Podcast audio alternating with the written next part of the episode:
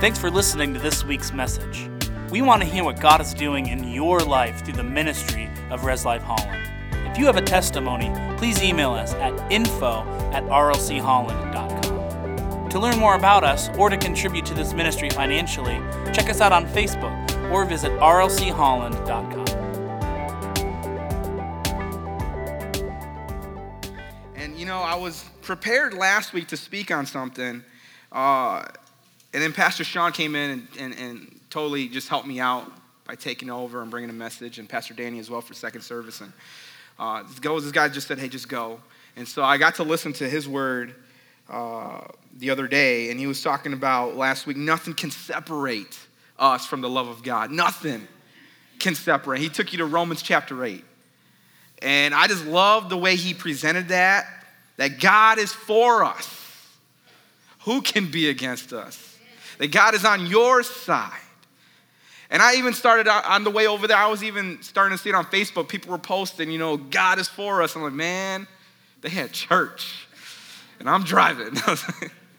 no, and it was just it was just awesome to hear Pastor Sean bring that up. And I was even recapping on what I talked about uh, two weeks ago on just following Jesus and how that's just a simple concept and an easy term, and we hear it and we know that, but why is it so difficult sometimes? Why is it so difficult? And the question that we had to ask ourselves is Am I following? Not, not as a Christian, as a believer, but in certain departments of our lives.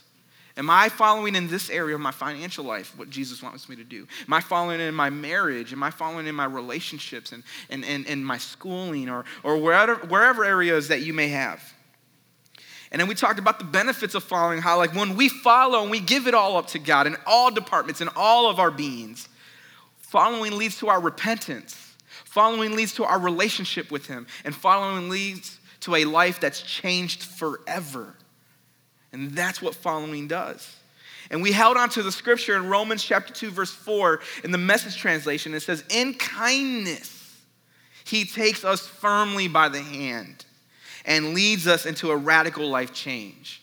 And we talked about the hand gesture and how this is the love of God and when I would do this to my children, this represented follow me. And they just automatically knew to grab my hand and let's go. And so when you see God doing that, He says firmly, He grabs us by His hand and He leads us. You see, following Jesus means Jesus leading. And when Jesus leads, man, it's gonna be good. Now, there's gonna be some tough trenches that we're probably gonna go in this life, but when Jesus leads, we will see the other side. And so I had this message even yesterday. I, was, I went to Pastor Danny's house and, and we had a, a, a cookout. Um, and they were grilling burgers and dogs, and, and not, not real dogs, but hot dogs. that would be bad. and so, and, and, we were just talking, and we were just sharing back and forth, like, what is he gonna talk about? What am I gonna talk about? And then I went home that night, about seven in the evening, and I sat to finalize things, you know, just a couple of things, just talk to God, you know, remind myself, marinate for the night, uh, scriptures, and something was not right. And God said no.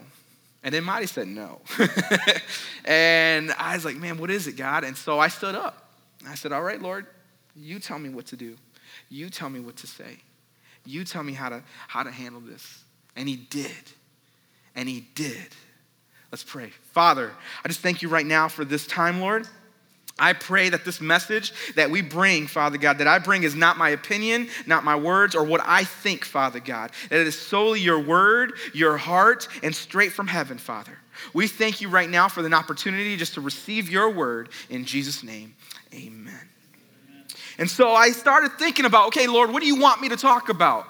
He says, Well, what have you been experiencing, Jesse? I'm like, what? What have you been experiencing? You really want to know what I've been experiencing, God? Because I can tell you, I can vent on you. And God says, Well, go ahead. Kind of like I dare you. So I said, All right, I've gone through this. My father just passed away. My wife is hurting. We have to leave far. I had to drive 20 hours. Then there's the floods that are happening. I had to go through towns, and it took a two day trip. Then we go over there, and it's just hard. And all week we're emotional. And we're going, and I'm just going on and on and on. Then I had to come back and take another two-day trip because I-44 is, is flooded by the Mississippi River, God. And then I'm stuck in traffic because there's construction for two hours. That's what I've been experiencing. And the Lord says, Well, then are you, that means you're keeping your eye on the storm. Boom. then he brought me to Mark chapter 4, verse 35 through 38. This is, this is what happens. Jesus is on the boat. There's a storm that's coming with his disciples. And he says, That day, when evening came, he said to his disciples, Let us go over to the other side. Leaving the crowd behind, they took him along just as he was in the boat. There was also other boats with him. A furious squall came up. And I'm like, what in the world is a squall? And I looked it up last night. And the squall is some, a, a sudden or a sharp gust of wind. Sudden and sharp gust of wind. in other translations, it said that it, it disturbed what, what they were doing. The path that they were on, the wind disturbed them and, and, and came about them.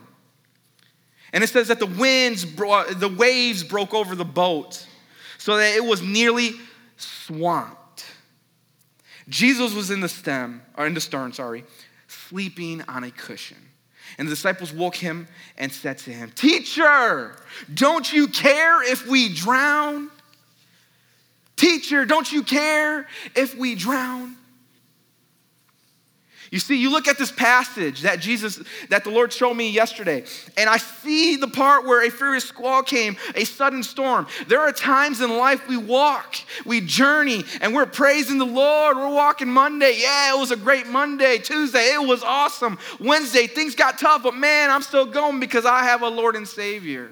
Then a squall comes, a sudden gust, a sudden wind, a storm. And then we question don't you care what I'm going through? Don't you care? And the Lord revealed that to me last night. And He said, Jesse, you've been focused on the storm when I asked you what you've been going through. He goes, and I brought you to the scripture because I want to show you something. He says, You see the disciples, they're fighting the storm, and they completely forgot that I was in the boat. They completely forgot that I was there. Now, they acknowledged me, but they weren't experiencing me. And so I was talking to Dale uh, Armor Bear uh, today. He was just one awesome guy. And we were just kind of going back and forth. He was checking on me. Hey, how you doing? Sorry for your loss. And I was sharing what God was saying last night. And I love what he said this morning. He said, man, he's like, I've learned that sometimes when we're in the boat, we allow the storm to get in the boat rather than allow the Savior to address the storm. And that's what I did. I'm gonna be honest with you guys. I've allowed the storm to come in the boat. And so when God asked me, What have you been going through? I pretty much told him I allowed the storm to come in the boat. And he said, Did you forget that I'm in the boat? Did you forget that I've been there the whole time?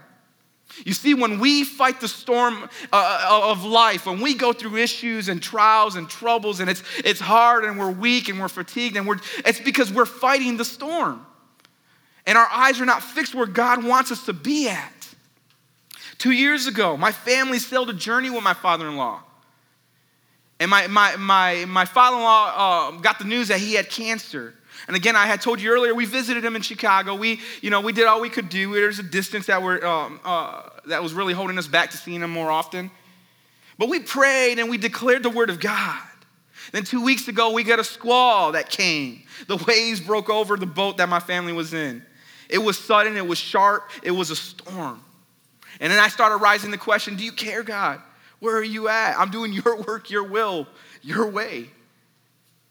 And that's when, again, when God showed me to not allow the storm to come in, to fix my eyes on Him.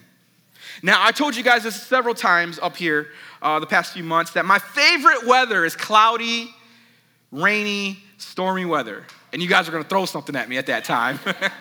But I'm just being, I love, I love it. I love the clouds. I love it when it's like rumbling and you see the storm coming and it's dark. Man, because here's the thing this is what I failed to tell you guys. I failed to tell you guys I only like that weather when I'm inside the house. I only like that weather when I have my pajamas on, when I have my coffee and my kids are sleeping. Life is good. I like, bring it on, God, bring the storm on. Boom, yeah, go to sleep. You know, it's awesome. I love that weather, but only from the inside.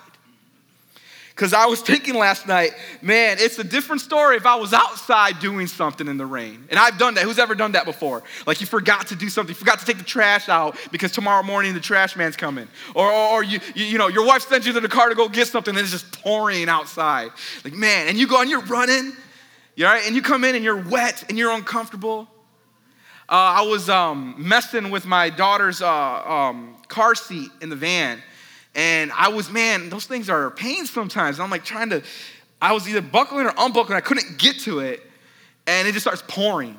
So I'm like, oh, I'm just like, oh man, I'm just shaking this thing. Like, come on. And I finally get it.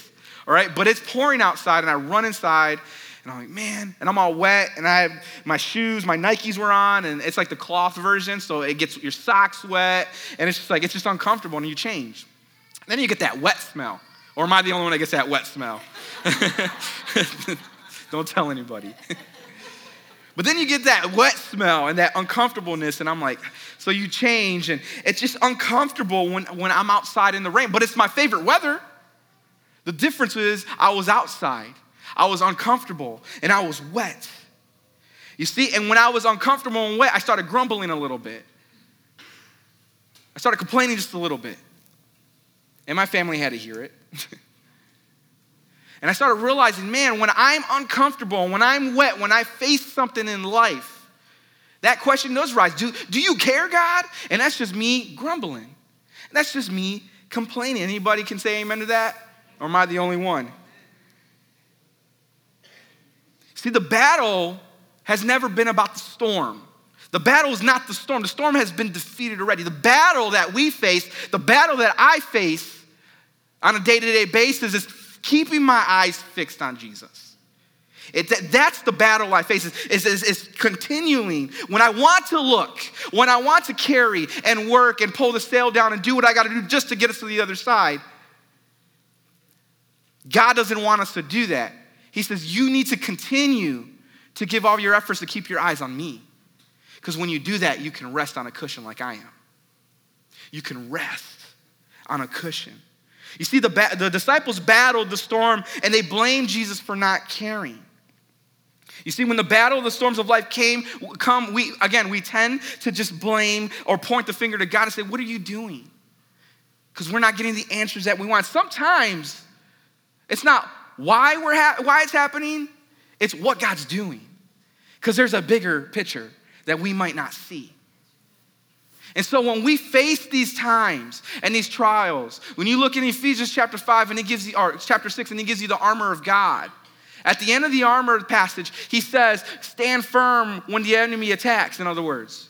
He goes, and after that day comes, stand firm still. Continue to stand firm. And that's what we need to fix our eyes on, is to continue to stand firm on the word of God. Eh, but it's, a, it's a, a conscious decision you have to make when you don't see it and when you don't understand it, and maybe not have a full knowledge or a big picture of it. It's continually trusting your Lord and Savior. Again, what the disciples failed to see was that Jesus was, was in the midst of the storm. Jesus has always been there, He never left them. He never left me. He never left my family. He never left you guys.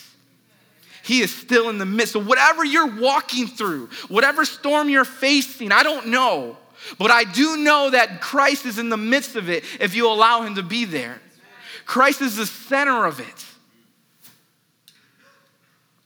It just requires you to fix your eyes on Him. And maybe life's good for you, and that is awesome. That is awesome. But don't rule out a squall a sudden gust of wind. Because when it comes, remember who's in the midst of the storm. Remember who is there. God was showing me so much. He took me to Nahum chapter 1, verse 7. And it says that the Lord is good, a refuge. And a refuge is literally a safe place. You see, in times of trouble, he, He's our refuge in times of t- trouble. He cares and for those who trust in Him. Now, when you look at this one scripture, He answers the question I had earlier. Okay? I know He's my safe haven, He's my refuge in times of trouble. In other words, when it's stormy outside, He's my dry and comfortable area. Okay? I'm dry and I am comfortable when the storm is outside because He is my safe haven, my refuge. Okay? But then it says that He cares. My, my question earlier was, Do you care? And He answers me right here. He cares for those who trust in him. So, yes, he does care when you don't think so, when you don't feel it, when you don't say, yes, he does care. His word tells us he cares on multiple times. It is in the midst of hard times that God shows himself mightily. It is in the midst of that where, where you see the impossible become possible. It is in the midst of all the storm that we go through that when there is no way, there is a way. I mean, you look at God's people in the Old Testament when you, when you read about the Israelites, and they faced the Red Sea. And not only did they face the Red Sea, and it was just pure water, but there was an army, an enemy that was very hostile to God, that was ready to pursue and kill the children of God. And what did God do? Something that was impossible made possible, and the sea splits. And now all of a sudden there's a way, but not just a way where they had to, you know, climb some monkey bars, swing on a rope, you know, walk across a bridge that's like lava underneath. None of that. It was a way that was right in front of them. What had to happen was they had to trust to take that first step. Not saying it was easy for them. It might have been even scary. I mean, think about it. Seeing this big whale, not just I see in my head.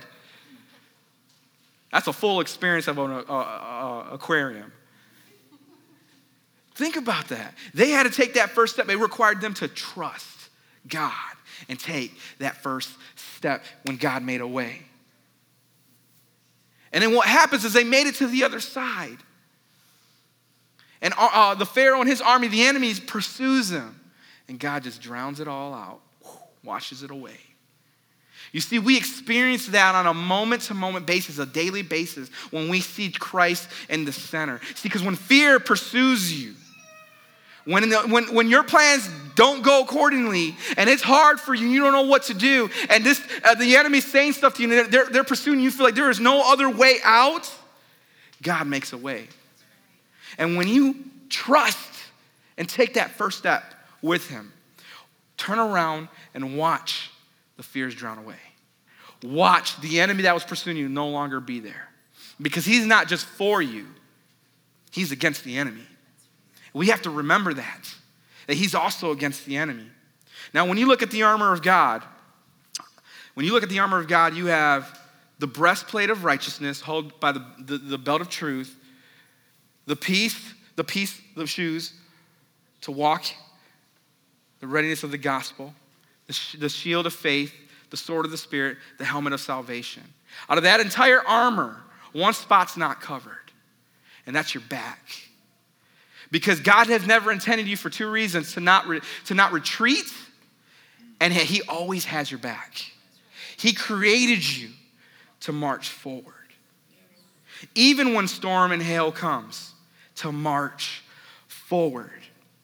Madi uh, was telling me she has a mentor, and she was telling me that the, her mentor gave her a, a story, gave her a, a, testimony, a real true story at Lake Michigan, I believe.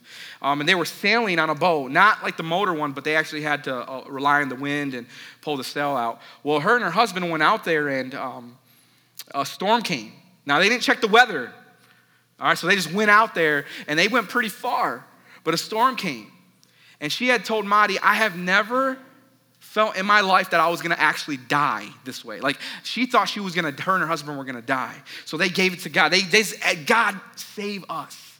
Save us. And at the same time, the Spirit of God spoke to them on different occasions, and they both told each other. And what the Spirit of God said to them was, You don't look at the whole storm, you look at me. He goes, But we're gonna take this one wave at a time. I'm gonna show you how to conquer that wave then that wave, then that wave, then that wave, and that wave, and that wave as you move. And what happened was she said at the end of the story that she had told her, Man, we got to the land She's all like, and we were exhausted, we were tired, but God showed us every step of the way how to conquer this wave. Here's the thing God knows how to conquer every wave of your life. You see, but sometimes when we fix our eyes on the storm, it's too big for us. And rightfully so, it is too big for you. That's why he's saying, don't look at it. Look at me, because when you look at me, I instruct you how to conquer this wave right here, then this wave over here, and then what you're going through over there, and then what's to come. I'm gonna show you how to do it. I'm gonna teach you. I'm gonna guide you. It's so much that it's gonna come out of you, and you're gonna hold other people's hands, and you're gonna teach them and guide them as well. You're gonna reflect what I am teaching you, but if you fix your eyes on me. You see, because when you don't fix your eyes on me, Jesus says, when you don't fix your eyes on me, you reflect the opposite, and that's fear and doubt. And can I do this? Can I not do this? It's one wave at a time, one step at a time. Now, going back to that first scripture in Mark, I didn't finish it, and I didn't finish it on purpose because I wanted to end it with this, okay? Now, Jesus gets up from his nap, he looks at his disciples, and he says, and he does this. He got up, rebuked the wind, and said, everyone say, said. He said to the waves, Quiet, be still. Then the wind died down, and it was completely calm. And for so long, when I read this scripture, for so long, I would do that. I would just say, Quiet, still. And sometimes it just didn't happen until one day the Spirit of God showed me what He meant during this. And this really blew me away. You see, quiet, be still is not an outward change. Quiet, be still is not you shouting at your problems and just like trying to get them away. Quiet, be still is an inward experience. Quiet, be still is something that you have to experience and encounter with Christ. Because when hell breaks loose, when storms are rising and waves are crashing your boat, you can go to this heart and say, Quiet, be still. You can go to your mind, quiet, be still. Because no matter what's going on, I'm fixing my eyes on Jesus and watch you rest and lay down and be comfortable in a storm. You can't change this world. This world is very hostile to God. Listen to the news if you don't believe me. Listen, this world is hostile to Jesus Christ. This world is always going to be in an uproar and chaos and, and storm is going to happen. But when you fix your eyes on Jesus and when those storms crash against your boat, crash against your house, you can stay quiet, be still. Because my Lord and Savior has got my back.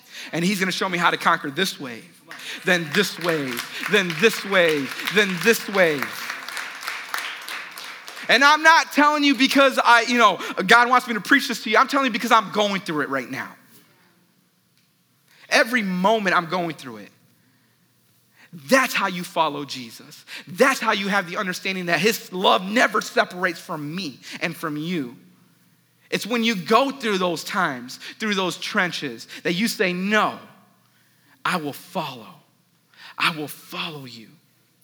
Quiet, be still. Everyone say that quiet be still.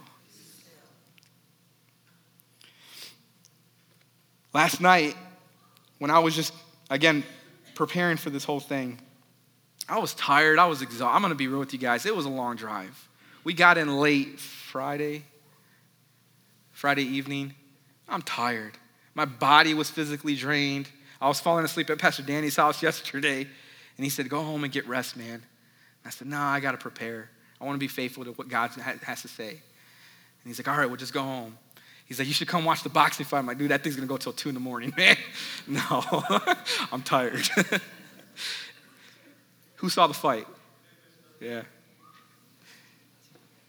And here's the thing, though.